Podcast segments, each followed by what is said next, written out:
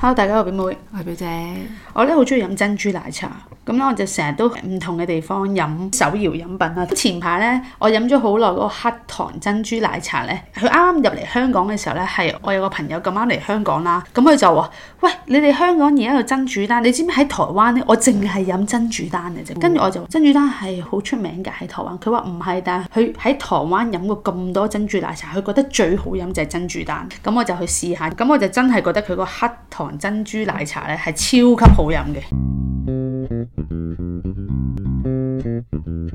其實我係揀方便嚟啊飲，所以就成日都飲天人。天人老實講都好飲，但佢哋係誒、都好多天人係要睇地區嘅。自從成品嗰個執咗之後咧，哦，好似冇一間好飲。係啊，同埋我揾唔翻嗰隻味道。成品嗰間咧，佢係咬落去啲珍珠已經係煙韌咯，但係而家好多珍珠都唔係煙韌，同埋佢哋好多人唔知係咪煮得唔夠，一係咧就唔夠煙韌，就冇咁好飲咯。好似然後我就好少飲咯，已經係嘛？跟住你有冇飲過銅鑼灣有間李圓圓啊？冇唔係唔係李圓圓，sorry，銅鑼灣有間圓圓小姐，有。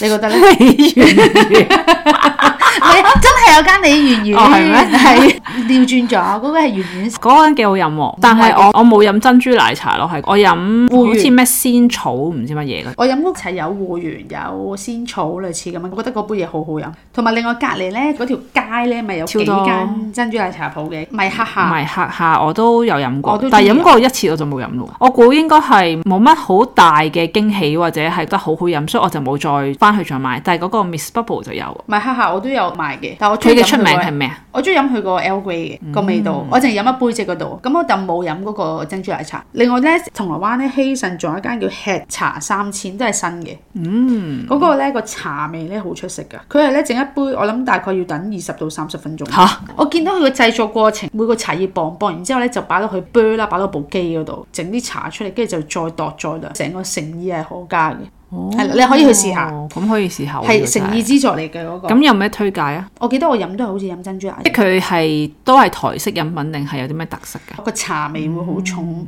佢、有啲唔同嘅味可以揀。嗯之前我好中意飲水果茶㗎，我間水果方一方，係一方啊，因為我覺得水果茶好似幾 fresh。我其實中意飲水果茶，但係咧我有陣時成日覺得好嘥喺一條街度，我淨係飲完啲生果好似擺咗，就好想打開個蓋嚟食， 好似飲得好似唔係好方便咁樣，跟住我就冇再買啦。可以拎翻屋企咯，如果記住做啊食都果用盤咯咯，飲埋唔好嘥，哦因為佢勁多生果喺裏面，你好想食埋。除咗天人係，我覺得而家沒落咗啦，唔好飲。但係咧天人咧，我想講我最中意嘅唔係佢嘅珍珠奶茶，係九一三茶王或者係九一三鮮奶茶。你覺得有咩分別啊？九一三嗰個茶咧係有少少回甘味，啊，係啊，係係係啊，佢嘅特色嚟嘅，我覺得嗯。幾驚豔。佢嗰個鮮奶茶係好濃嘅奶香味啦，又有茶香味啦，然後飲完又回甘啦，係好好飲嘅。哦啊，我想話咧，飲珍珠奶茶咧，其實我係一直都係揀無糖嘅，因為咧珍珠已經有糖㗎啦，啊你知唔知如果黑糖珍珠係 O K 嘅，唔係咁黑糖珍珠係唔好冇走糖冇得喎走糖係喎玩咩？ 珍珠奶茶或者珍珠鮮奶綠嗰啲咧，其實係全部都可以走糖噶嘛。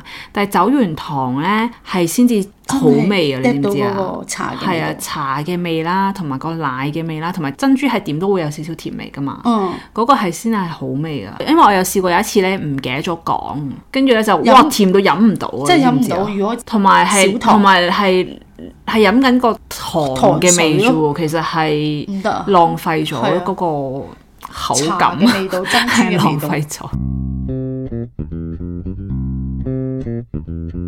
都雖然係成日都講生酮飲水，但係都真係呢個係我嘅轉捩 點。因為有一次就係、係一間，但係唔係嘢飲嚟嘅，係一個魷魚嘅零食，佢係冇呢個糖分嘅喎，但係佢係用咗一啲假嘅糖，我就咦都 OK 喎，咁咪可以食咯咁樣。嗯但係咧，我係竟然係食唔到，我食完我諗可能幾嚿之後咧食唔到，因為咧佢陣化學劑嘅味咧、after taste 啊喺個味蕾度出好現，勁！係超難 食，跟住就抌咗啦。嗰間嘢係主打係生酮定係？ 但唔係嘅，唔係，即係普通哦賣零食嘅地方。但係只係我見到，咦冇加糖嘅魷魚喎，咁嗯啊樣試下咯，又加甜味劑。咁但係我估唔到會食得出嗰隻甜味劑味咯。哦，好嘔心啊！如果咁樣食得出嘅話，因為你個味蕾咁 sensitive。咁如果你而家出街食飯，你會食啲咩？即係你會點樣揀嗰間嘢食好唔好食啊？定係你嗰樣你嘢講係深唔深同？係你講係賣 lunch 嗰啲，係啊係啊，冇啊，普通嘅咋都係。哦即係唔會係特別即係我唔會揀而家，因為我已經唔係所謂生酮飲食啦嘛，哦所以我就唔會係特別係要食一個小菜咁樣。哦哦，因為始終都係覺得有啲貴唔係啊。阿福應該有同你講過話米線，原來我係唔係太中意食米線咯。啊我係生酮完之後再食翻米線，我就覺得唔好食咯，聽你咁講完之後，碳水化合物好高，啊之後都之唔後係再食好高，米即線係啦佢係碳水化合係物啦啫咁我就去食啦。咁我係 feel 到食完之後咧，我係 sense 到我個，feel 到碳水化合物。係啊化水碳水化合物喺我個身體裏面。咁飯咧，飯又冇乜咁嘅感覺，因為唔係食好多，但係一碗米線咧佢。我哦係好多係啊㗎，你就好想其實食晒會佢漲係晒。但係我而家自動咧係做咗一六八咯，嗯，即係我人體自己調節嘅時間係做一六八，係因為我唔食早餐，但我朝頭早叫做飲杯誒 black coffee，咁去到十二點我先食第一餐咯。做嘢做嘢做嘢做到收工咧，總之八點之前咧，我一定會食完嘢我先做運動嘅，自動做咗好似個感覺係一六八咁樣咯，覺得個身體輕咗好多。係啊，其即係實唔冇食咁啊早餐醉係會舒服啲嘅。但係我覺得食早餐咧其實只係一個習慣嚟，係啊，我食早餐係一個 enjoy 咯，我覺得。即係我嗰個時間，我係 enjoy，即係好似放假，我而家就會放假就會想食早餐，然後平日咧就會唔想食早餐，因為以前係成日都揀要食個早餐，即係好似覺得好似唔食就係會肚餓咁樣嘛。感覺係咯。係啊，我而家係咧早餐係要食自己想食嘅嘢，唔會係啊誒喺、樓下買個包。其實我而家咧對於咧茶餐廳嗰啲早餐冇乜慾望，知道咗自己原來我係中意食嗰啲批啊嗰啲咯，唉係你啊同見到啱啱我係食嗰啲相反係咪啊？我唔我係中意食咖啡襯嗰係啲啊批啦，係超好味喎。我唔得啊！我朝頭早一定要食茶餐 廳， 所以你咪移民唔到英國咯。係啊，因因為之前咧感覺啊係法國咧，因為法國嘅早餐咧就係得牛角包嘅啫，加咖啡咯，啊，唔係好習慣咁樣啦。因為我覺得我而家應該係可以完全地習慣係咯呢樣嘢。我去去丹麥，丹麥又係周圍都係包嘅，同埋咖啡。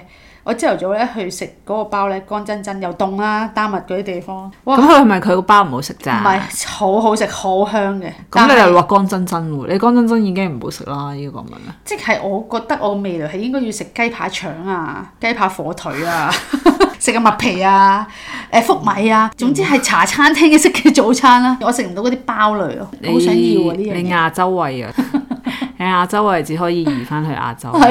如果移民第一樣嘢都係需要考慮嘅就係飲食咯。其實都係，因為長期噶嘛呢係啊，個同。埋我去完旅行咧，譬如離開香港可能十零日，我就會掛住香港嘅其十零中日一樣嘢，只係十零日咋，我就一落機，我第二日我就一定要去食翻一碗誒面咯。即係普通魚蛋麵嗰啲啊。譬如南記嗰個辣椒醬，其中一個，哇！突春然卷間啊我要翻嚟係春卷，好其實咧，好食我覺得南記嘅春卷咧都係有個特色喺度，係佢個味道係係啊冇人能及嘅，係好似其他地方都冇嗰只嘅春卷味同。埋佢個辣椒 醬，跟住食米線咧就會一定係翻金西南銅鑼灣。好咯，我哋呢兩集都講食嘢，似乎係會唔會我而家要好想食 嘢咧？